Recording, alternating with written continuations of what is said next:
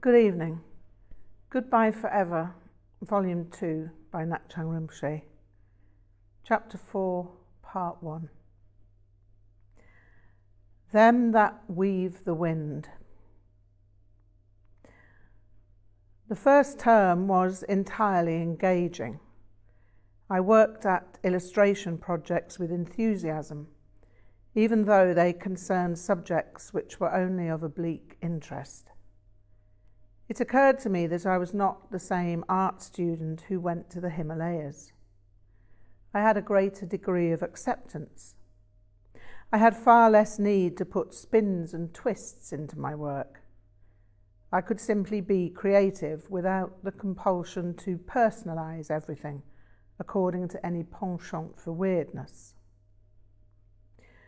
Weirdness had been part of the hippie gestalt but that gestalt was fading. Although I still enjoyed sartorialism as art, it was no longer de rigueur to be outrageous. And I was never really outre per se. Most people on the foundation year at Farnham were gaudier by far. I enjoyed their appearance but I was never drawn to vivid velvet and floral flamboyance. As an illustrator, I simply rejoiced in the use of the facilities and being supplied with materials. I was happy simply to develop old skills and learn new skills. I was engaged upon an adventure into the realm of word and image. Derek Crow, the head of illustration, was a marvellous man, open minded, friendly, and enthusiastic. By the later part of the first term, I'd met Det, Claudette Gascoigne, and was in a romantic relationship again. It transpired as an accident of circumstances. I'd had no intention of taking up with anyone, but Det was a good conversationalist, and one thing had simply led to another. If I'd have had the intention, I would have been looking for a young lady who was at least interested in Eastern religions. As it was, I simply allowed life to happen. In someone with realization, that could have been perfect. But with me, it was merely the roulette wheel of random destinies.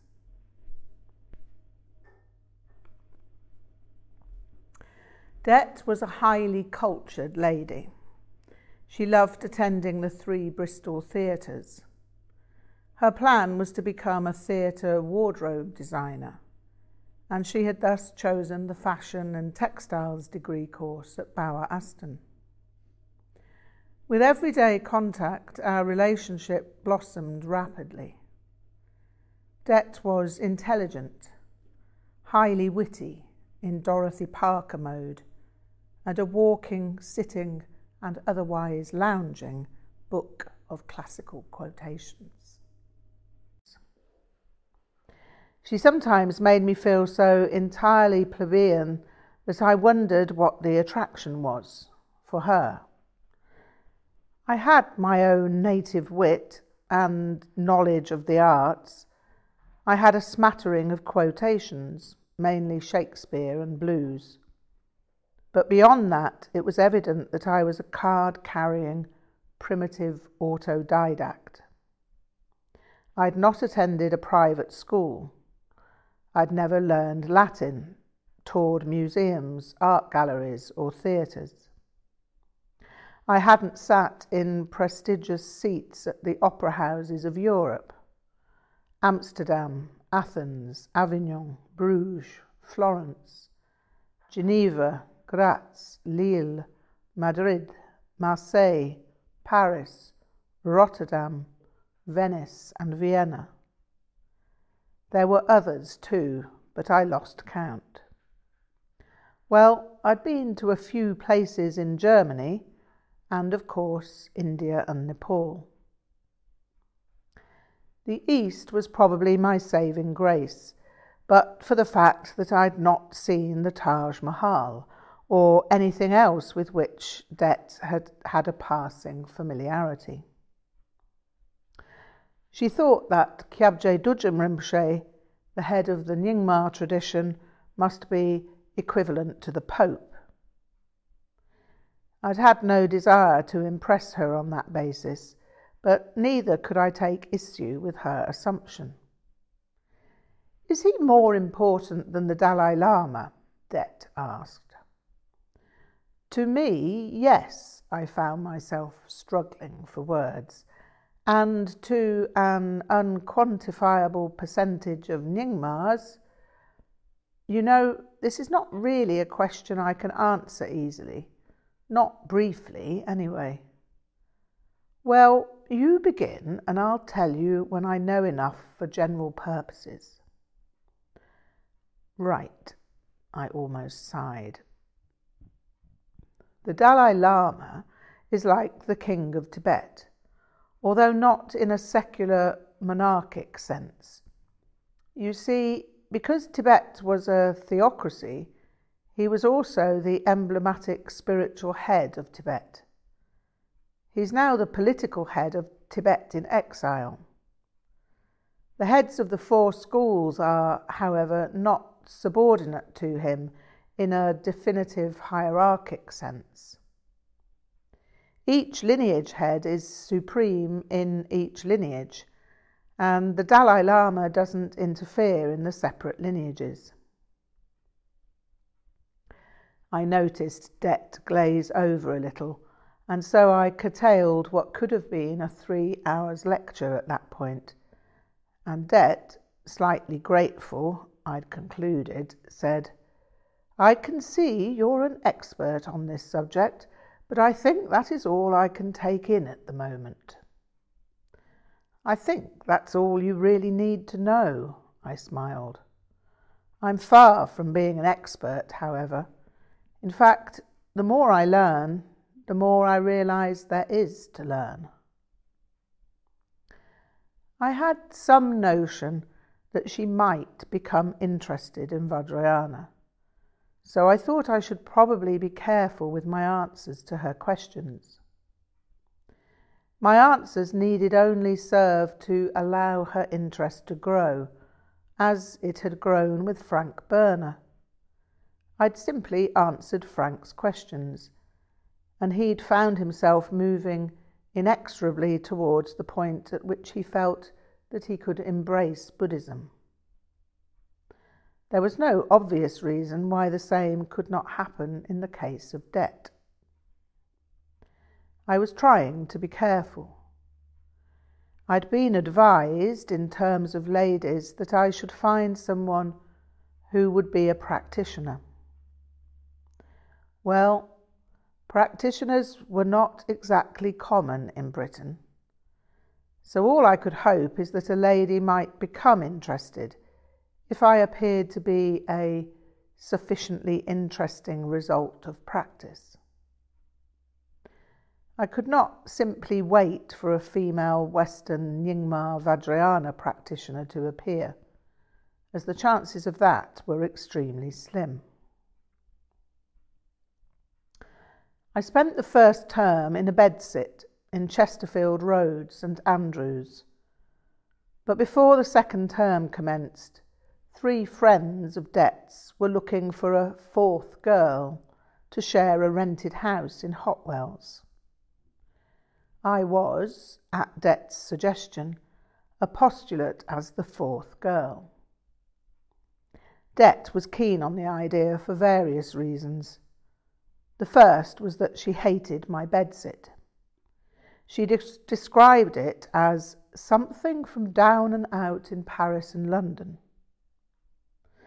The second reason was that parking her Rolls Royce Silver Cloud in St Andrews was asking to have it stolen or vandalised. The third was that she'd rather visit me in elegant surroundings. And the final reason was that it would be cheaper and more spacious for me. The renting agency would only accept female applicants. And Det's three friends, attending the College of Music and Drama, were unable to find a fourth. Without a fourth, they'd lose the house, and so I was their last hope. I'd met the ladies briefly in my bedsit, and they'd observed my living situation. Their verdict was that I was odourless, hygienic, orderly, and pleasant. I passed the test. They apparently found me a little shy, which was a point in my favour.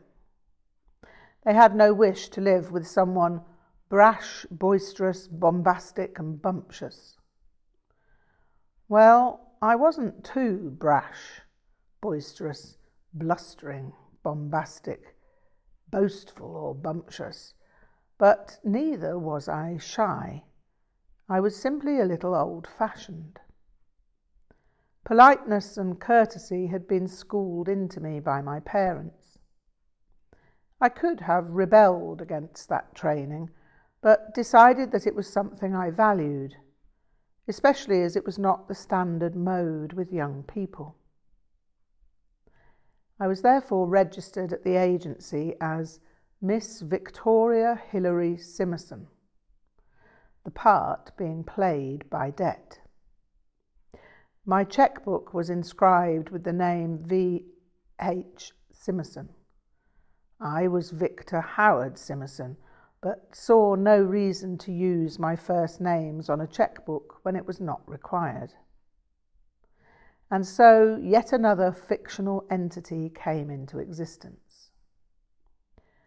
Chögyam, in addition to being Frank and Victor, was now also Victoria. I was to live in the attic rooms where I was least likely to draw attention should the renting agent come to check the house.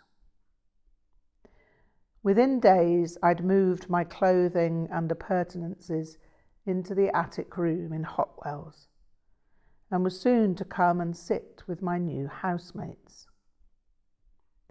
So there I was, sitting in the drawing room of an exquisite house with three young ladies I hardly knew.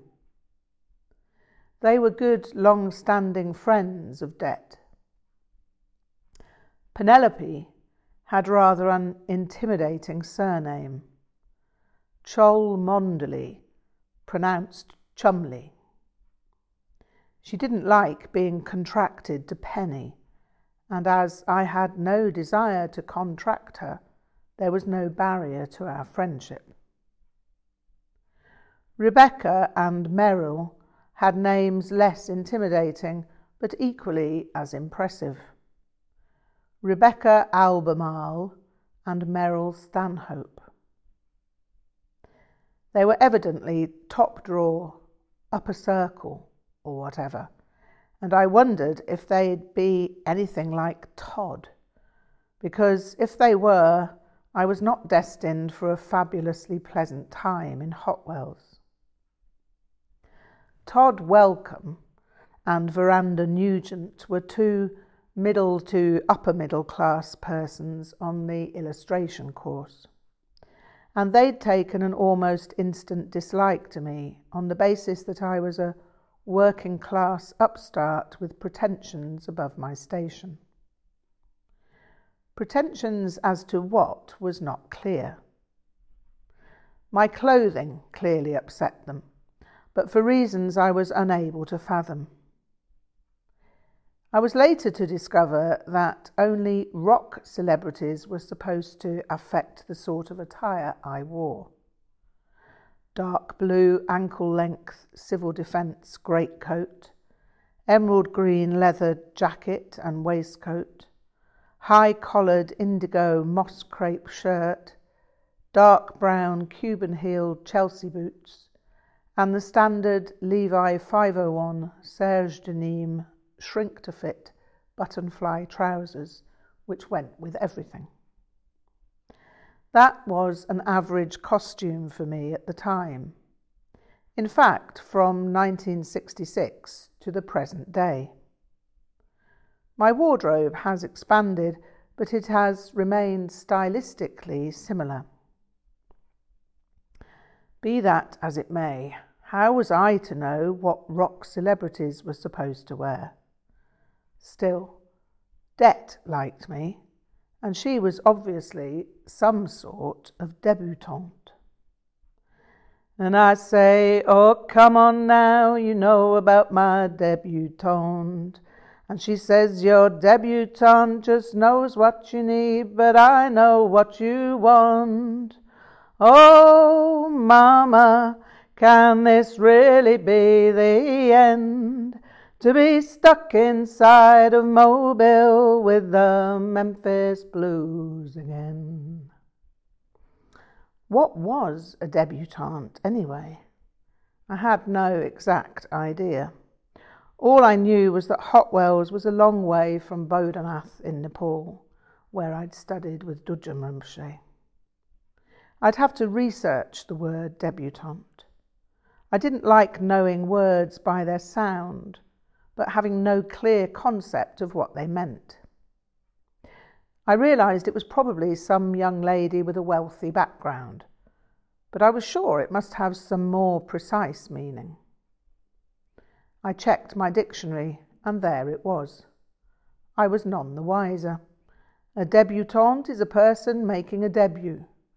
From that description, the members of the Savage Cabbage Blues Band were all debutantes on their first gig at Wayford Village Hall. Oh, Mama, can this really be the end? To be stuck inside of Hotwells with Burke's Peerage Blues again. The three ladies sat on the couch looking at me. They'd provided tea. We sat politely drinking it. I remarked upon the weather. They agreed that it was pleasant. Unusually mild for the time of year, Merrill added with what appeared to be a well hidden grin. Quite so, I nodded. I wouldn't be surprised if there were not a few croci to be seen. Merrill's grin then became slightly more visible. You have an impeccable sense of the Latin plural. Then they all burst out laughing, and Rebecca said, We're all sitting here sounding like something out of Jane Austen. And I'm sure she would be proud of us, as would King Richard II. Then I quoted. This royal throne of kings, this sceptred isle, this earth of majesty, this bar of Mars, this other Ealing, demi paradise, this fortress built by nature for herself against infection and the hand of war, this hippie breed, this samovar, this precious tea set in a silver urn, which serves its office to us all, or as a cake delicious to a mouse against the envy of less grand demands, this blessed teapot, this hearth, this tiffin, this England. I didn't expect a literary soiree, Merrill giggled. No one expects the literary soiree, I replied, a la Monty Python, with mock drama. Oh, that's too funny, especially this hippie breed, this samovar, Penelope laughed. I can see we shall be quite jolly here. I hope so, I replied, but thought, when can I have a cup of coffee? I hadn't got round to telling them that I didn't really drink tea that often. I was a useless Englishman. I drank coffee, black and strong, with no sugar. It was a custom I'd developed staying with relatives in Germany. Tea was fine, in fact, preferable with a big fried English breakfast, Cornish pasties, or Christmas cake. But for all other purposes, give me coffee or give me death. The English drink tea all day long, it seemed. A pot of tea is brewed almost every hour of the day But after my morning pint of coffee, I go over to fruit juice, half and half with carbonated water. The ladies had been in residence for a week before I moved in, and now we were having a get acquainted soiree. It had felt a little like an interview with the three of them facing me, till I used the unnecessary Latin plural of crocus. Things eased out at that point, but there was still a slight feeling of wariness. I decided to launch forth again. I'm glad to be here, I commenced. It's a lovely house, so thank you very much indeed for being willing to take me in. My bedsit was somewhat grim, so it's nice to have a room that's not multi purpose. I'm glad to see the last of the wretched Oh So Cool and the evil Baby Belling, too. An Oh So Cool, Merrill laughed. What's that? Where ignorance is bliss, 'tis folly to be wise, I laughed. It's some sort of attempt at refrigeration. It's a nasty plaster box lined with zinc. It has an aluminium door lined with polystyrene, which is supposed to keep the heat out. The vile object has a depression, apt word, in the top into which you pour a little water every day that's supposed to lower the temperature of the inside of the box. Does it work? asked Rebecca. Not as far as I could ever tell, but then I never tested the inside and against the outside with a thermometer, so I suppose I'll never know. I'd say that if it was cooler inside the box, it could only have been a degree at the most. Get thee behind me, Satan, I say. That made Penelope laugh, and I was delighted to have broken the ice again. Welcome to the wonderful world of real refrigerators, she laughed. I'm both privileged and delighted, I replied. I shall install a few choice cheeses later, if I may. You surely may. We all love cheese. The stinkier, the better, Merrill grinned. Can I ask, though, do you always speak like this? I mean, sort of old fashioned? Or have you taken part in amateur dramatics? Sorry, I didn't mean to be rude.